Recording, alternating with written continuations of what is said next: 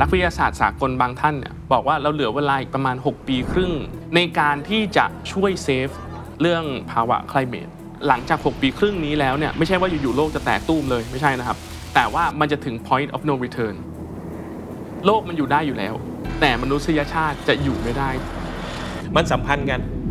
ในเชิงโครงสร้างของระบบนิเวศเนี่ยรวมถึงมนุษย์ด้วยฮะมันสัมพันธ์กันเป็นทอดๆถ้าขาดส่วนใดส่วนหนึ่งจบนะครับ ส่วนใหญ่การฟอกเขียวมันเกิดกับพื้นที่ที่มันอุดมสมบูรณ์อยู่แล้วคาร์บอนเครดิตเนี่ยเขาต้องเร่งการโตของต้นไม้ แปลว่าสิ่งที่ปลูกไปอืมทั้งหมดตรงนี้ ก็อาจจะสูญเปล่าไปหมดเลย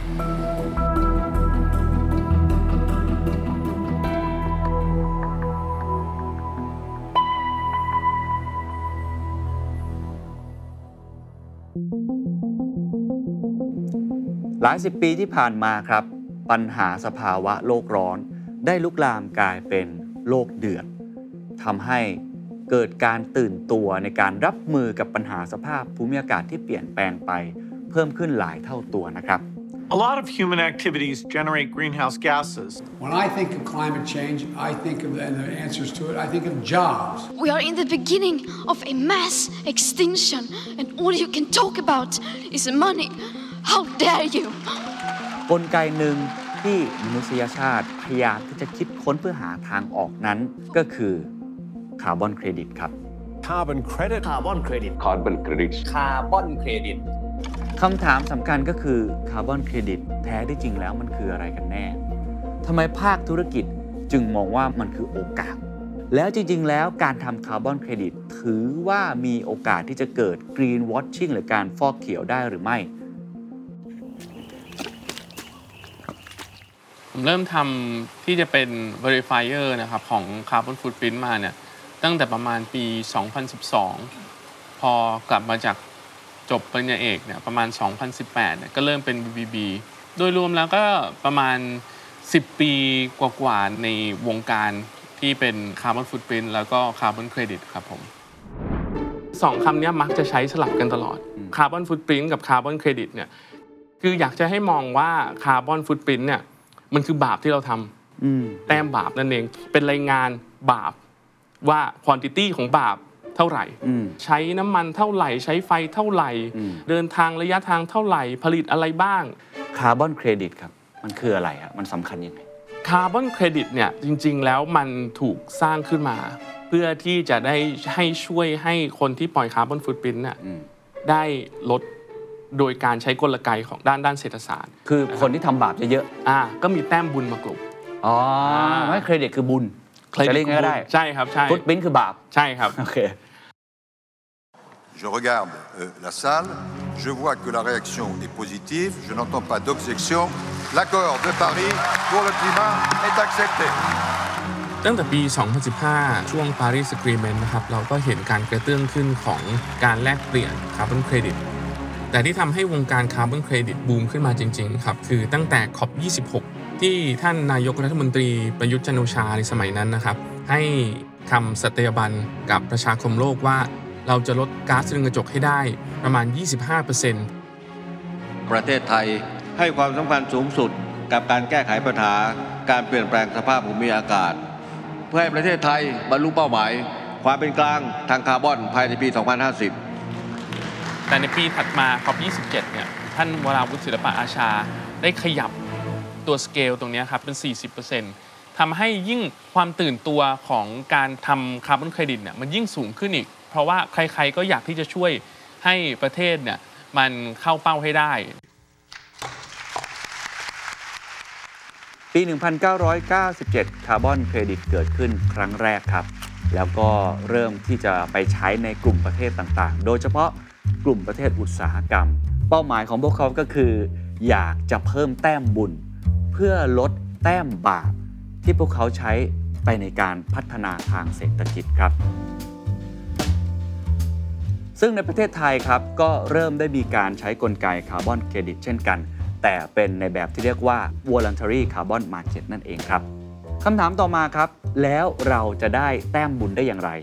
คำตอบคือการพัฒนาโครงการครับ โครงการคืออะไรบ้าง ยกตัวอย่างเช่น การจัดการขยะครับ การที่คุณใช้เครื่องดักจับคาร์บอน หรือการปลูกป่า โดยการพัฒนาโครงการเหล่านี้มีทั้งหมด 16 ประเภทครับ และผู้ที่ไปตรวจสอบ เขาเรียกว่าผู้ประเมินภายนอกโครงการครับ ผมได้ส่งทีมงาน The Secret Sauce ครับ คุณปั้นชาคอนลงไปสำรวจ พื้นที่จริงกับ VVB ตัวจริง เพื่อตรวจสอบครับว่าคาร์บอนเครดิตที่เราได้ยินนั้นของจริงเป็นยังไงครับ อันนี้ผมตรวจเอง การกักเก็บและลดการปล่อยก๊าซเรือนกระจกในสวนยางพาราอะแล้วก็มีชื่อบริษัทอะไรอย่างนี้นะครับ ในนี้ก็จะมีเขียนเจ้าของโครงการว่าเป็นใครครับ ประเภทโครงการอันนี้เป็นการเกษตร เพราะว่าเป็นยางที่อาจารย์บอกถูกต้อง ใช่ไหมฮะถ่ายรูปไหมาให้อ๋อนี่มีรูปมีรูปอยู่ในหมดเล่มเลยครับ ใช่ใช่ แล้วถ้าวันหนึ่งพายุมันเข้าอะอาจารย์พายุเข้ามันมีที่เคสแล้วนั้นนะครับมันมีเคสนั้นจริงๆถ้ามันมันเปลี่ยนไปแบบมันมีหน้าเคสตานี้ มันเปลี่ยนทำไง คือเขาก็จะรายงานมา รายงานหรือไม่รายงานก็ได้ไม่ได้บังคับ แต่หน้าครับ ที่ของ VVB คือต้องตรวจให้เจอ ในมิติของของนานาชาติในสากลเนี่ย ตอนนี้คาร์บอนเครดิตภาคสีเขียวเนี่ยนะครับ ครับ มันมัน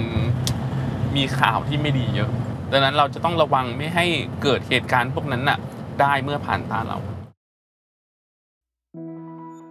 ต้นนี้คือต้นที่เป็นมันธรรมชาติอยู่มานานแล้วครับ ครับ น่าจะอายุไม่ไม่ต่ำกว่า 50 ปีแหละ อันนี้ต้นอะไรครับอาจารย์ อันนี้ต้นกงกลางครับ น่าจะเป็นกงกลางใบใหญ่ คืออาจารย์ดูยังไงว่ามัน 50 ปีแล้วครับ ขนาดครับไซส์ของมัน เวลาที่เราเอามาทำคาร์บอนเครดิตเนี่ย เราจะต้องวัดขนาดของมัน โครงการเนี่ยมันพิเศษตรงที่ว่าเราจะต้องวัดจาก รากที่สูงที่สุด ขึ้นไปอีกคือต้องขึ้นไปนู่นเหรอฮะ ใช่ครับ โอ้ นี่คือเทคโนโลยีที่ดีที่สุดในการดักจับคาร์บอน ใช่ มันก็คือต้นไม้นั่นเอง ใช่ครับ เราเรียนตั้งแต่เด็กเรื่องเรื่องครับ การสังเคราะห์แสงอะนะครับ ว่าต้นไม้เนี่ยเมื่อมันเจอน้ำเจอแสงแดดเนี่ยมันจะเปลี่ยนคาร์บอนไดออกไซด์ที่เกิดจากกระบวนการผลิตเนี่ยได้มีการเผาไหม้คาร์บอน คาร์บอนไดออกไซด์ที่ต้นไม้กินแล้วผ่านการของสังเคราะห์แสง มันจะเก็บ C ไว้ที่ตัวเองอืมนะครับเก็บ C ไว้ในรูปแบบที่เป็นเนื้อเนื้อไม้ แล้วก็คาย O2 ออกมาอ๋อ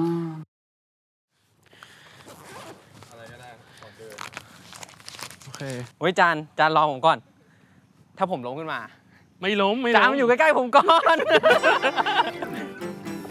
เออไม่ง่ายไม่ง่ายไม่ง่ายเลยโอ้ย ลงไปแล้ว โอ๊ยงานผมไม่ง่ายครับ โอเคครับ อ่าแล้วผมยังไงวะเนี่ยเดี๋ยวไปช่วยผิวหน่อยเออถือไว้ให้แม่กล้องอะ ไม่ใช่ มันมีคนดึงอยู่ล่างใครอะทุกคนปลูกป่าชายเลนเนี่ยอยากที่จะได้ภาพ หรือให้พื้นที่ของเขาเนี่ยครับเป็นแบบนี้นี่คือป่าในฝันนี่คือป่าในฝันคโอ้รับหน้าที่สำคัญของ VVB หรือว่าผู้ประเมินภายนอกโครงการ ก็คือการตรวจสอบความถูกต้อง ให้ได้ตามมาตรฐานครับว่า โครงการที่มีการทำข้อเสนอเพื่อที่จะลด หรือว่าเพิ่มการดูดกลับก๊าซเรือนกระจกนั้นเกิดขึ้นจริงครับ ซึ่งนั่น จะถือได้ว่าเป็นเหตุผลสำคัญนะครับ ที่ทำให้เราการันตี และเชื่อถือได้ว่าโครงการเหล่านั้น ไม่ได้เป็นการเสกแต้มบุญมาแบบหลอกๆ นอกเหนือจากคาร์บอนเครดิตจะเป็นกลไกครับที่สามารถทำให้คนนั้นกระตุ้นอยากจะทำความดีหรือว่าสะสมแต้มบุญได้แล้ว ถ้ามองในเชิงธุรกิจ นี่คือโอกาสมหาศาลที่สามารถสร้างรายได้เพิ่มขึ้นได้ หากคุณสามารถสะสมแต้มบุญ หรือคาร์บอนเครดิตได้เยอะ แล้วนำไปขายทอดตลาดครับ value ของตลาดเนี่ยครับเราก็จะเห็นว่าปี 2016 นะครับ ปี 2017 เนี่ยทุกทุก sector โตขึ้นหมดเลยอืม peak ที่ปี 2021 คือแต่กลายเป็นว่า valuation ฝั่งเรื่องของการปลูกต้นไม้นี่เยอะสุดเลย เยอะสุดเลยครับ เพราะอะไรครับทำไมมันเยอะสุด แน่นอนอยู่แล้ว มันเป็น nature based solution แล้วกัน ที่จะดูดกลับก๊าซเรือนกระจกที่มันอยู่ในชั้นบรรยากาศที่ได้ง่ายที่สุดง่ายที่สุด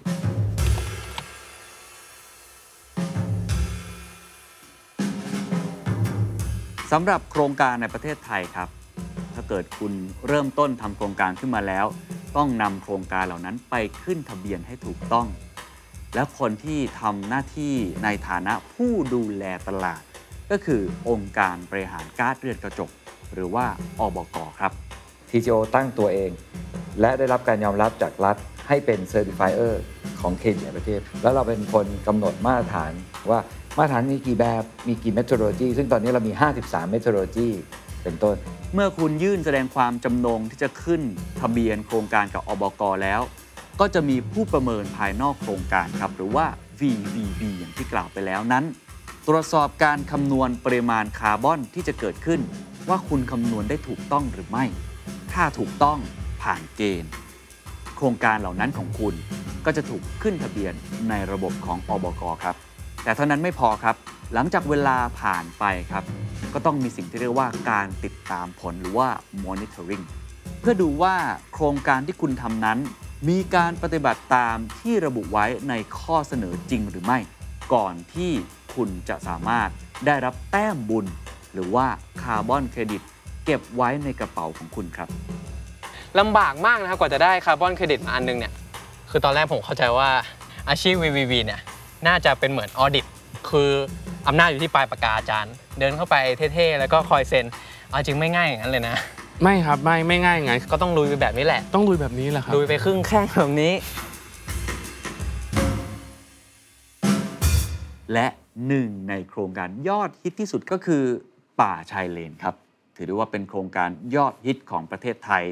โดยในขวบปีที่ผ่านมาครับ มียอดจองปลูกป่าชายเลน กว่า 5 0 0แสนไร่เลยทีเดียวครับ คนสนใจที่จะทำโครงการป่าเยอะมาก โดยเฉพาะในปีที่ผ่านมาเนี่ยครับ เยอะขึ้นอย่างเห็นได้ชัดเจน มีนัยสำคัญมาก มันมีเหตุผลข้างในของมันอยู่ เพราะว่าใน Science Based Target Initiative มีการระบุไว้ว่าการทำคาร์บอนเครดิตเนี่ยถึงแม้ว่าเขาไม่รับแล้วเนี่ยเนื่องจากว่าจะต้องเป็นการลดการปล่อยก๊าซเรือนกระจกด้วยตัวเองเนี่ยถ้าเผื่อ เราอยากที่จะเอาโครงการพวกนี้เนี่ยเข้ามาเกี่ยวข้องจะต้องเป็น permanent removal ดังนั้นการดูดกลับก๊าซเรือนกระจกจากภาคป่าไม้ ถึงแม้ว่าไม่ทำเป็นคาร์บอนเครดิต ก็สามารถที่จะเอาไปขอเคลม เป็นการลดการปล่อยก๊าซเรือนกระจกตาม Science Based Target Initiative ได้เช่นกัน อาจารย์ครับผมเห็นมันมีต้นไม้ต้นกงกลางใช่ไหมครับต้นกงกลางเยอะมากทำไมที่ผมเห็นตอนนี้เนี่ยมันถึงสภาพเป็นแบบนี้นะครับ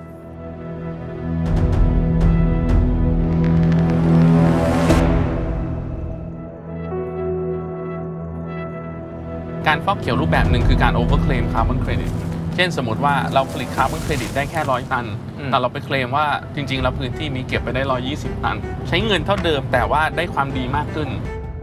เมื่อปีที่แล้วนะคะ กรมทรัพยากรทางทะเลและชายฝั่งนะคะ ได้จัดสรรพื้นที่ดำเนิน โครงการปลูกป่าชายเลน เพื่อประโยชน์จากคาร์บอนเครดิตให้ 17 กลุ่มทุนใหญ่ นี่คือการฟอกเขียวระดับเมกะโปรเจกต์นะคะ คือป่าชุมชนเหล่านี้นะคะ เป็นป่าที่มีความอุดมสมบูรณ์อยู่แล้วนะคะ ท่านประธานคือระบบนิเวศธรรมชาติค่ะจะถูกลดทอนเป็นป่าคาร์บอน ซึ่งอาจเป็นป่าเชิงเดี่ยวนะคะทำหน้าที่เสมือนถังขยะรองรับก๊าซพิษอุตสาหกรรม ชื่อสันนิวานบัวบานนะคะ ตอนนี้ก็เป็นสมาชิกสภาผู้แทนราษฎรแบบบัญชีรายชื่อพักก้าวไกล แล้วก็งานที่ดูอยู่ก็คือในด้านสิ่งแวดล้อมได้รับออมอบหมายให้ดูแลโครงการที่เกี่ยวกับออการเปลี่ยนแปลงสภาพภูมิอากาศ เพราะว่าตัวเองก็คือจบปริญญาเอก ด้านการเปลี่ยนแปลงสภาพภูมิอากาศ แล้วก็การพัฒนาที่ยั่งยืนมาโดยตรงอยู่แล้วนะคะ ปัจจุบันนี้การฟอกเขียวที่เราจะเห็นเด่นชัดอะก็คือในภาคป่าไม้ ภาครัฐอะมีนโยบาย เพิ่มพื้นที่ป่าหาป่าชุมชนที่ขึ้นทะเบียนแล้วทั่วประเทศอย่างเงี้ยซึ่งปัญหาที่มันเกิดก็คือมีชุมชนอยู่ในพื้นที่แล้ว คือรัฐอะเขาก็พยายามทำให้ชุมชนเขาเข้าใจว่าชุมชนเนี่ยก็สามารถอยู่ต่อไปได้ แต่ว่าเราก็จะแบ่งสัดส่วนหลังจากขายคาร์บอนเครดิตได้แล้ว แต่ว่าสัดส่วนที่ชุมชนได้รับอะ ถ้าพูดกันตามตรงอะมันจะดูเหมือนไม่ค่อยยุติธรรมกับชุมชน เพราะว่าชุมชนเขาอยู่ในพื้นที่มาตั้งแต่แรก แล้วเขาทำการดูแลบำรุงรักษาป่ามาตั้งแต่แรก ในขณะที่ในอนาคตชุมชนก็ต้องดูแลรักษาป่าไปอีกถ้าเกิดเราดูข่าวตามสื่อต่างๆ เนาะเราก็จะเห็นว่าหลาย ๆ ชุมชนน่ะเขาออกมาเรียกร้อง ถึงความไม่ยุติธรรม ความไม่โปร่งใสของโครงการ เวลาทางภาครัฐทำโครงการอะอาจจะไม่ได้คำนึงถึงว่าในพื้นที่นั้นน่ะมันเป็นพื้นที่ของไม้อะไร แต่กลับนำไม้ต่างถิ่น หรือที่เราเรียกว่า alien species เนี่ยเข้าไปปลูก เพื่อที่จะขายได้เครดิตแล้วมันราคาสูงกว่าอะไรเงี้ยตอนนี้มันเป็นอย่างนั้นอยู่ คนตั้งใจจะปลูกป่าด้วย 2 เหตุผลด้วยกัน คือ CSR ใช่ไหมครับ กับคาร์บอนเครดิตแต่ในมุมของคาร์บอนเครดิตเนี่ย คือเขาต้องเร่งการโตของต้นไม้นะครับที่ได้เร็วที่สุดเท่าที่จะทำได้ เพื่อที่จะได้คาร์บอนเครดิตที่ที่เป็นผลตอบแทนกลับเข้ามานะครับซึ่งไอเดียนี้เป็นไอเดียที่ผิดมาก วันนั้นนะครับผมก็ได้เดินสำรวจเรื่องนก แล้วปรากฏว่าก็ไปเจอแปลงที่เพิ่งปลูก คาดว่าไม่น่าจะเกิน 1 เดือนครับและปรากฏว่าต้นไม้ที่ปลูกก็เป็นต้นกงกลางใบใหญ่ แล้วก็ตาย ก็เลยฉุกคิดว่า พื้นที่ตรงนี้โดยปกติเนี่ยมันน่าจะมีชนิดพันธุ์อื่นที่มันขึ้น แต่ดั้งเดิมที่เราเห็นเนี่ยตรงนี้จะเป็นพื้นที่หาดทราย ซึ่งไม่เหมาะสมกับการปลูกต้นโกงกลางที่เป็นรากค้ำยัน ดังนั้นก็เลยสนใจแล้วก็สืบเสอบลองดูว่า เป็นพื้นที่ที่ปลูกเพื่ออะไร ก็ปรากฏว่าก็อยู่ในโครงการของคาร์บอนเครดิตปัจจุบันผมทำงานอยู่ที่สมาคมอนุรักษ์นกและธรรมชาติแห่งประเทศไทยนะครับในบทบาทผู้จัดการโครงการ ในอดีตเนี่ยเคยทำงานเกี่ยวกับเรื่องการฟื้นฟูระบบนิเวศป่าชายเลนถ้าพูดง่ายๆก็คือว่าก็จะมีหน่วยงานรัฐกับกลุ่มบริษัท แล้วก็ตกลงทำสัญญากัน หาพื้นที่ป่าสาธารณะ เพื่อจะเข้าโครงการคาร์บอนเครดิต แล้วก็ไปนำขึ้นทะเบียนกับองค์การบริหารจัดการกาซเรือนกระจก แต่เมื่อบริษัทหรือว่าเอกชนที่มีเจตนาอาจจะ ดีหรือว่าอาจจะไม่รู้หรือว่าอาจจะรู้ก็ได้ เข้าไปทำสัญญากับคณะกรรมการป่าชุมชน หรือว่าบุคคลที่มีส่วนได้เสียในพื้นที่ ทั้งหมดสัญญาเนี่ยที่ผมทราบข่าวมาก็คือระยะยาวมากครับ 30 ปี ในปีแรกเนี่ยเขาก็มีการตอบแทนการจ่ายค่าเช่า 450 บาทต่อปี ปีที่ 2 ก็จะเหลือประมาณ 200 บาทต่อปีจนถึงปี 30 ถามว่า ป่าชุมชนที่เข้าหลักเกณฑ์เรื่องป่าชุมชน มันต้องสมบูรณ์อย่างน้อยๆไม่ต่ำกว่า 10 ปี ได้ค่าตอบแทนหรือว่าค่าเช่าเนี่ยต่อปีแค่นี้ผมถือว่ายังไม่ถึงแค่1%ของคุณค่าหรือว่าของมูลค่าที่เขารักษามาเลยฮะ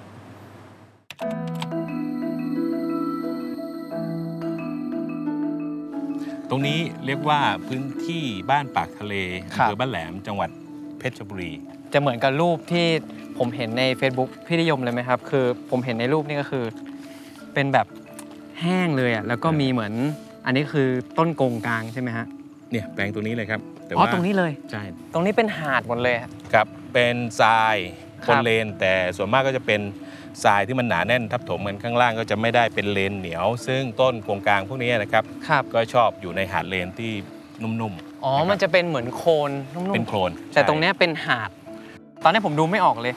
ถ้าจากรูปนี้ อันนี้คือตรงไหนล่ะครับ อ่าตรงด้านนี้เลยครับอ่าตรงนี้แหละฮะ ครับเดี๋ยวเราไปดูกันก็ได้ฮะอันนี้ผมดูไม่ออกเลยเพราะว่ามองไปเนี่ย เป็นเหมือนที่โล่ง ครับแล้วก็เห็นน้ำทะเลไปหมดละ อ่าตรงนี้ก็จะเป็นพื้นที่ที่น้ำน้ำมันท่วมอะนะครับ ครับ แล้วก็ช่วงนี้ตรงกับช่วงอ่าน้ำทะเลหนุนสูงด้วย ครับ แล้วก็ต้นไม้ที่ปลูกเนี่ยก็อยู่ใต้น้ำแล้วตอนนี้ ถ้าช่วงไหนน้ำทะเลมันไม่หนุนสูง เราก็จะเห็นว่าต้นไม้อ่ากับไม้ปักแนวเนี่ยยังอยู่แต่อ๋อยืนต้นตายแล้วครับ ซึ่งไอ้พวกนั้นคือต้นไม้อะไรนะครับ ที่เขาปักลงไปกงกลางกงกลางไม้ใหญ่ครับอืมครับ แล้วมันจะรอดไหมฮะคิดว่าคงไม่แล้วครับ พื้นที่ที่มันไม่ควรปลูกก็ไม่ควรปลูก เพราะครับมันจะไม่ขึ้นแล้วก็มันจะสูญเสียความสมดุลขครัอบงระบบนิเวศตรงนี้ได้นะครับแปลว่าสิ่งที่ปลูกไปอืมทั้งหมดตรงนี้ครับก็อาจจะสูญเปล่าไปหมดเลย ที่เขาปลูกพืชผิดๆอะ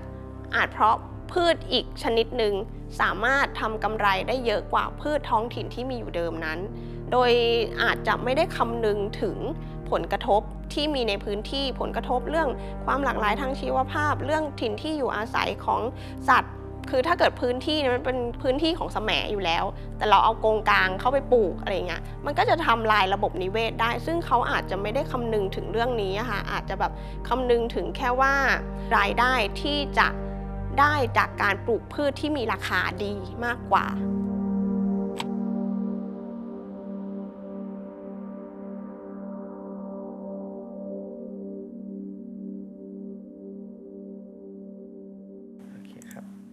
อันนี้จะเป็นที่บ้านแม่จอกฟ้าจังหวัดลำปางนะคะเอออันนี้ก็คือเขาเตรียมขุดหลุม จะปลูกต้นไม้แล้วเนี่ย อันนี้คือโครงการคาร์บอนเครดิตนี้แหละครับเออเป็นโครงการปลูกป่าค่ะ เพื่อที่จะได้นำไปขายคาร์บอนเครดิต แล้วเรื่องรายได้ล่ะครับเอ่อเพราะว่าถ้าเป็นปลูกป่าแบบคาร์บอนเครดิตเนาะอืมก็น่าจะมีการจัดสรรรายได้ให้ชุมชนด้วย โดยทั่วไปเนี่ยรัฐจะได้ 10% แล้วเอกชนได้ 70%ชาวบ้านได้ 20%อันนี้ใครกำหนดนะครับ ก็อันนี้พี่ก็ไม่แน่ใจว่ามันเป็นการตกลงร่วมกันทั้ง 3 ปาร์ตี้เลยหรือเปล่า หรือว่ารัฐตกลงกับเอกชน แล้วค่อยไปแจ้งชาวบ้านทีหลังแล้วซึ่งชาวบ้านเขาไม่ได้มีกรรมเออไม่ได้มีกรรมสิทธิ์ในที่ดินตั้งแต่แรก เขาก็เลยจะต้องแบบ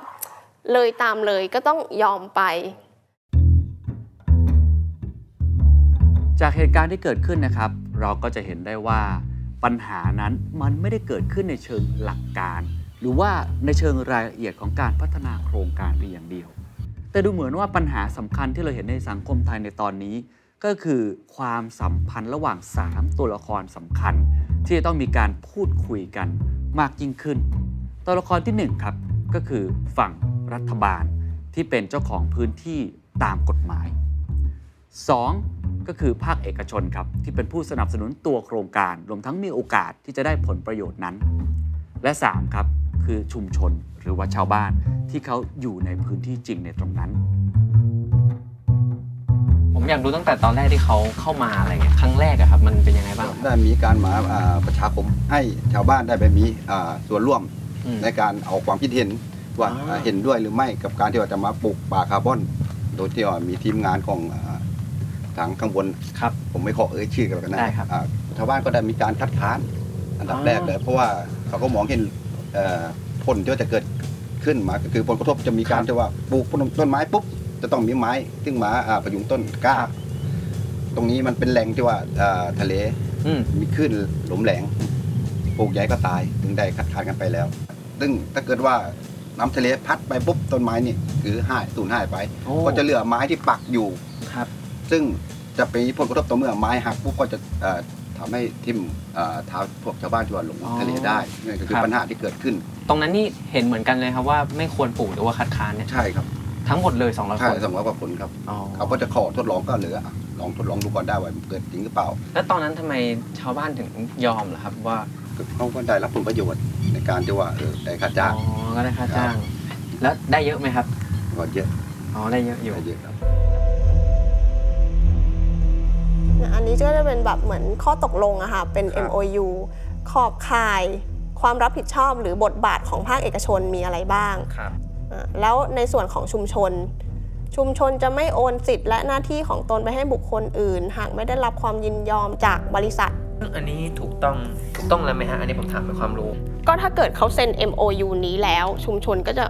โอนไม่ได้ละ เพราะถือว่าสิทธิ์เป็นของเป็นของเอกชนทันอืที มอืม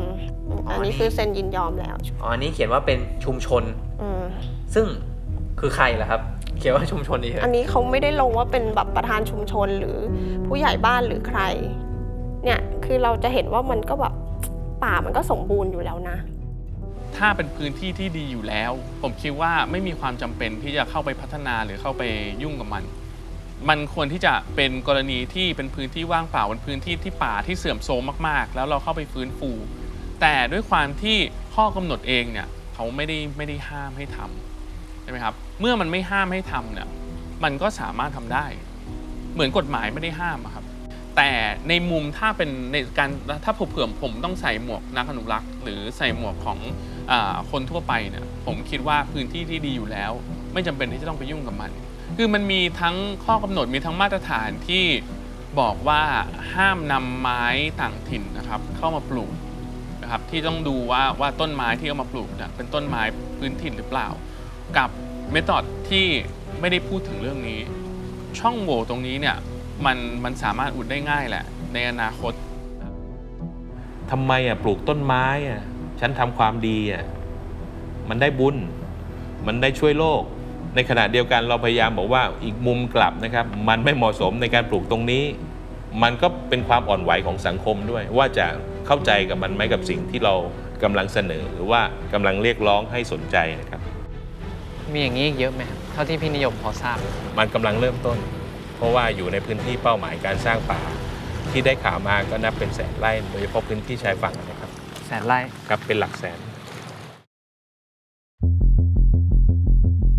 ป่าชายเลนนะครับ เราเอา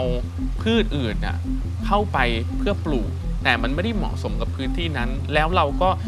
ดันทุลังฝืนปลูกไปอยู่อย่างนั้นน่ะมันมีเอฟเฟกต์มากกับเรื่องความหลากหลายทางชีวภาพ สัตว์น้ำบริเวณนั้นอาจจะไม่ชอบก็ได้ ถ้าอยู่ๆวันหนึ่งเนี่ยนะครับ mudskipper ปลาตีนหายไปจากระบบนิเวศ มันอาจจะเกิด impact ที่เยอะแยะมากมายเลยก็ได้ เช่น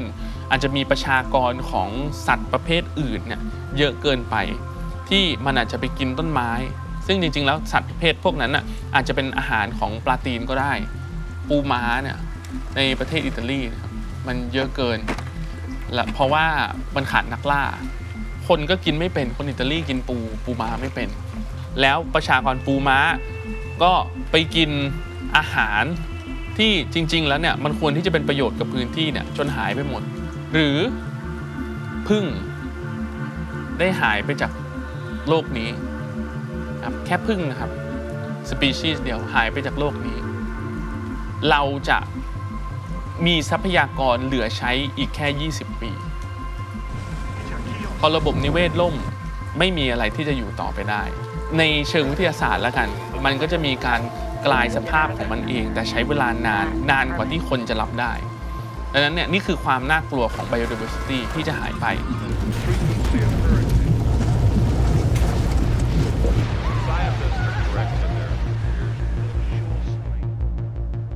คือตอนนี้ภาครัฐเขาก็มีร่างพรบการเปลี่ยนแปลงสภาพภูมิอากาศอยู่เนาะ คือพรบเนี้ยเน้นไปที่ภาคเอกชน ว่าหน่วยงานจะต้องมีการเปิดเผย ปริมาณก๊าซเรือนกระจกที่ตนเอง ปลดปล่อย ลด และกักเก็บ ถ้าใครไม่เปิดเผยข้อมูลเหล่านี้ ก็จะถือว่ามีความผิดตามกฎหมาย แล้วก็จะมีบทลงโทษ คือถ้าเกิดกฎหมายเนี้ยมัน